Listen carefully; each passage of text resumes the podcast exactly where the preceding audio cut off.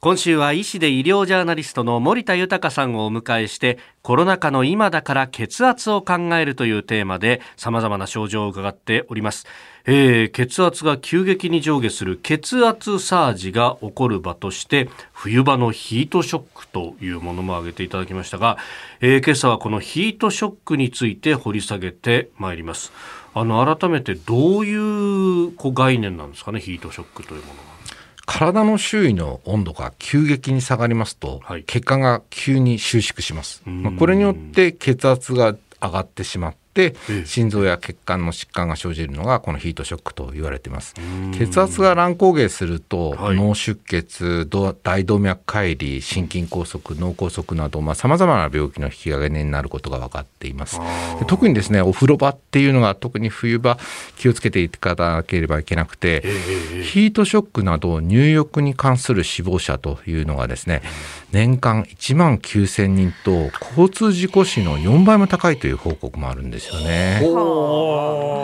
それは相当な数の方が亡くなってらっしゃると、やっぱ冬は危険なんですか？そうですね。あの特に1月2月は心筋梗塞や脳卒中などの血管のトラブルが多くなるというのも、このヒートショック寒暖差による血管のトラブルによるものだと考えられているんですよね。あこの生じる仕組みというか、あ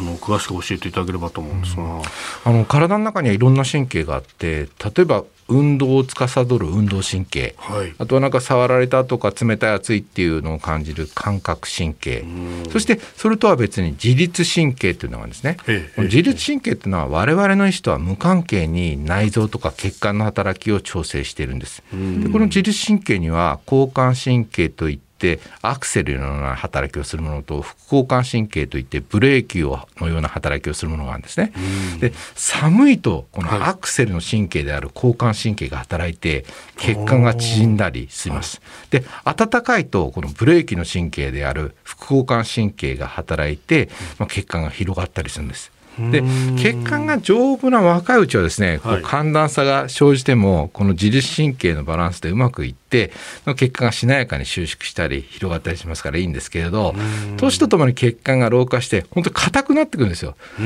そうするとこの自律神経が働いてもですねうまくしなやかに血管が収縮したり弛緩しませんから、それによってですね血圧が急に上がってしまう。最終的には血管が破れてしまうということが起こるんですよね。ああ、そっか、その負荷の部分をしなやかなうちは吸収もできるっていうようなことですか。そね、その通りですね。これあの日常生活においてはどんな時に気をつけた方がいいですか、えー、やっぱり一番怖いのはお風呂で場ですよね。浴室に入る時ですよね。暖かいリビングから寒い脱衣所や風呂場。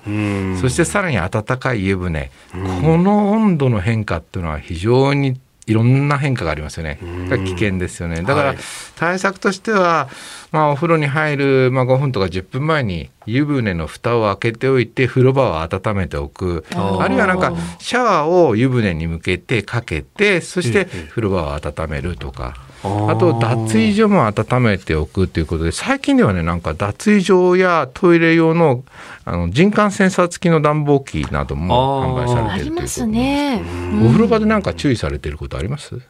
ああ、うち、あの、浴室暖房は、この時期は、まあ、子供が寒い寒いって言うんで、つけてますね、そういえば。それはいいことですね。まあ、お子さんはそんなに心配ないかもしれませんけど、飯田さんにとってはとても良かったですね。あむしろ大人にとって。そうですね。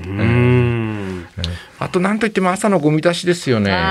新庄さんどうやってゴミ出してます？いやゴミ出しは本当にもうパジャマのまま。パジャマのまま？いや、まあ、私特に、あのなんて言うんですかね。朝早いので、うん。誰にも見られないしいいやと思って結構パジャマのまんまでゴミ袋こぼってパッてこうやってしまうんですよね。寒いでしょ寒いですまあ、まだお若いからいいのかもしれませんけど、まあ、これからはやっぱり厚着をしてゴミ出しをしていただきたいと思いますよね。よねなんなら着替えた方がいいですね。まあね。ごめんなさい。